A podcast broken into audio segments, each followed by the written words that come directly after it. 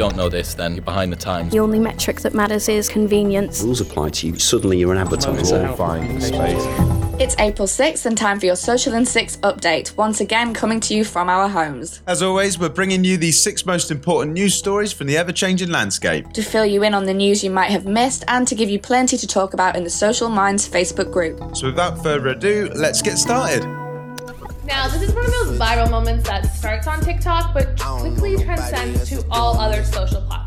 First up, YouTube could be making a TikTok clone. Yes, it's rumoured to be called Shorts, and in my opinion, it's the big news of this week. YouTube, which most would agree is the first platform you think of when you think long-form video, could be turning its attention to short-form. Now, it makes perfect sense. TikTok has more than 800 million active users, and its US revenues were up 34% recently. But the question I want to ask everyone is this. Does anyone expect another platform to beat TikTok at its own game? Now, you'll remember Facebook tried it with Lasso, its version of a short-form app, and I haven't really heard anything about it since it launched in the US. Now, one thing YouTube does have is a massive audience of creators who I imagine are probably all on TikTok anyway. I can't see a reality where they'd sign exclusive deals to only make content for YouTube, but if they do get behind a tool, it could give Shorts a massive boost, as well as YouTube Music for the blanket licensing deals it holds with most major record labels. But at the end of the day, I just can't see anyone or anything toppling TikTok right now.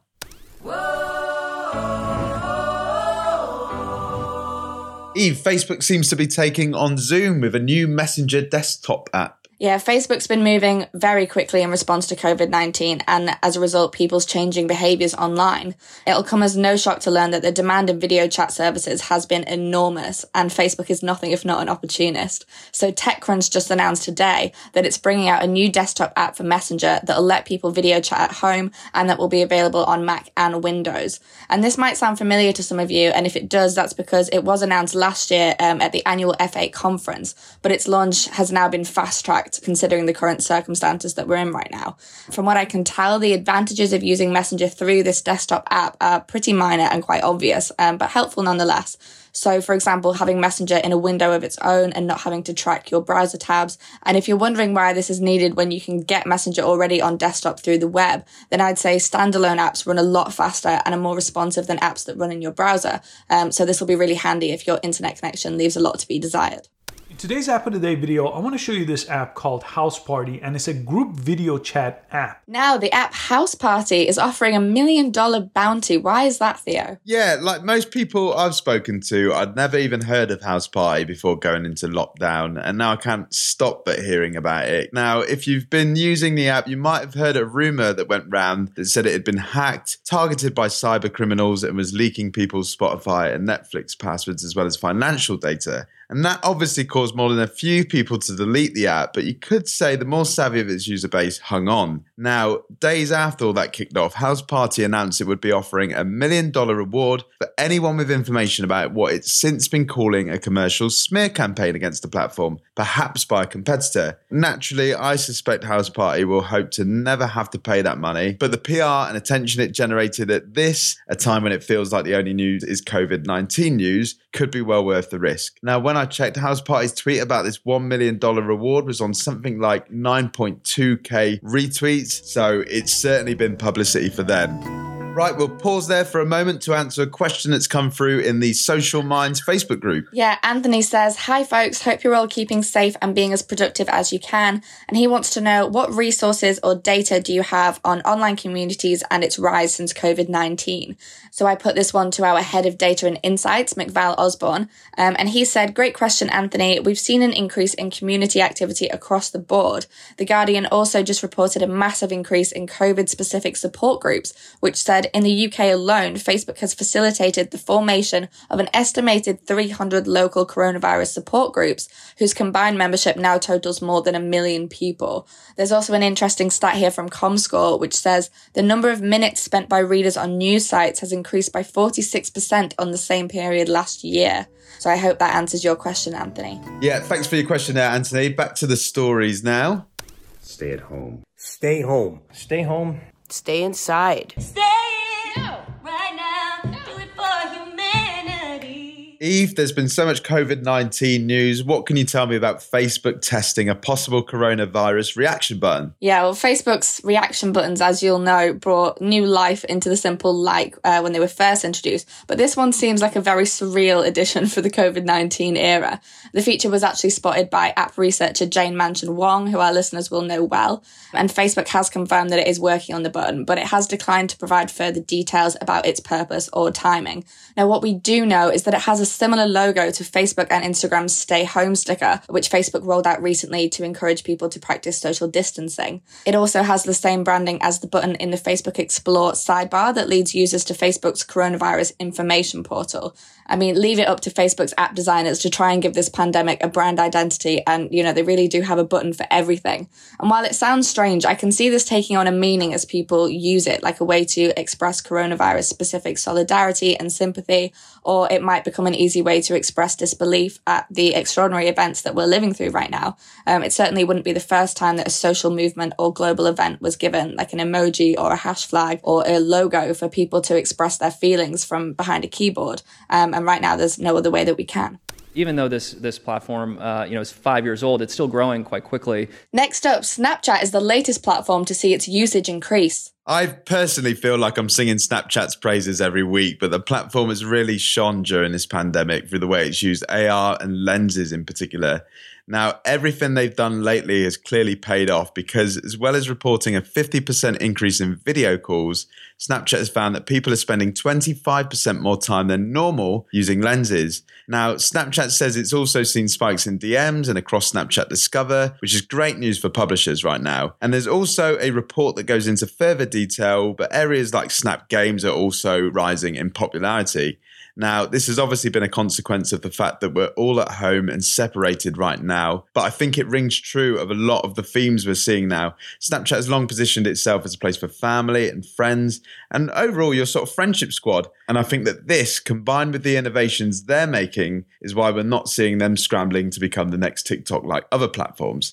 They can even use GPS to share their general location or their speed to show you're on the move. Eve, I saw this earlier on. Facebook is testing an auto status feature for Messenger. Yeah, simply put, this auto status feature is basically a way for people to track their friends.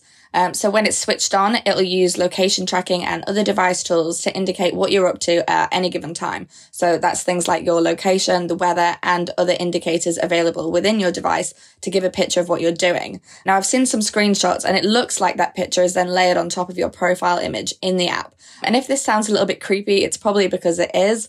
People would also be able to choose which Messenger contacts they want to share their information with, so it wouldn't be visible to absolutely everyone. And auto status notifiers aren't location specific, which in English means no addresses or place names, just types of locations. So things like at a cafe, for example. It's a bit familiar because it sounds like Instagram Threads, which had a lot of the same friend tracking features, even though that app didn't take off at all like Facebook wanted. They seem to be giving that another go, so they must really think that we want to track our friends. But I guess some uses for it could be kids sharing it with their parents or to prompt meetings in real life. So not now, of course, but in the future, if someone sees you at the local pub, then they can see that and choose to join you there. Yeah, I find it really interesting that YouTube is coming out with a TikTok clone. I mean, I thought it was only Facebook that had eyes on stealing some of its features, but apparently not. And I guess you're right, like you can't blame its competitors when you see how well it's doing. Although I am very proud of Snapchat, like you said, for not sort of jumping on that bandwagon and instead just really doubling down on what they know works for their users. Yeah, massively. I think if there's one platform that really puts users first, it is Snapchat. And I sort of wrote about this earlier and I was basically saying it's a case of you've got to get the balancing act right between your advertisers and your users. But I'd argue that when push comes to shove, users come first most times because you can't have one without the other. Yeah, no, I agree. Absolutely. I think Snapchat is the best at that. And it's interesting to see YouTube in comparison, because obviously they famously came out and said that advertisers do come first for them. Yeah, I mean, I'm sort of surprised by it. I was surprised when I saw this news, actually, because I just didn't think that YouTube would really need to play in that arena. I mean, nobody does long form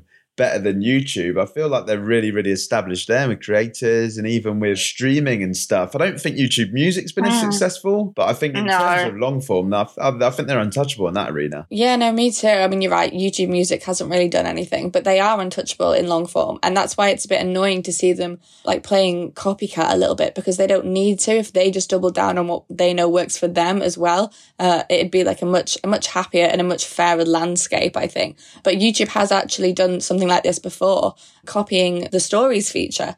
So if you scroll through YouTube, like homepage on your desktop, you can see a panel of vertical videos, just like stories. So this is another area it obviously saw fit to copy, even though people don't really use it for that and they don't really need to. And I'll be honest with you, Eve, I don't think I've ever watched a YouTube story before. Honest, I don't even know what they're called. Exactly. And I just really wonder, you know, how this is going to look. I mean, YouTube have done it before a few times where they've split into like YouTube Red and YouTube Kids, and there's all these different variations. But I just think, you know, work with what you've got with the main platform. I'm really intrigued to see if they think that a separate short form platform or app via YouTube will work. It'd be interesting to see. I'll remain skeptical for now, but yeah, it'd be interesting to see. Well, that wraps us up for this Monday. We are still working from home, and I imagine many of you guys are as well. One thing that has been really lovely is to see many of you sharing the podcast on social, on Instagram or your preferred platform of choice. If you could continue doing that, that would be great. And if you haven't already, if you can tell, you know, your friends about it, preferably from 2 meters away, that would be awesome as well. Yes, and if there's anything else you want us to cover on one of these episodes or an interview episode, then just get in touch with us via the Facebook group. But for now, thank you so much for listening, and we'll see you again next week. Yeah, as always, stay safe, guys. Please see you soon. This has been the Social Minds Podcast with myself, Theo Watts, Eve Young, and produced by Ollie Thompson.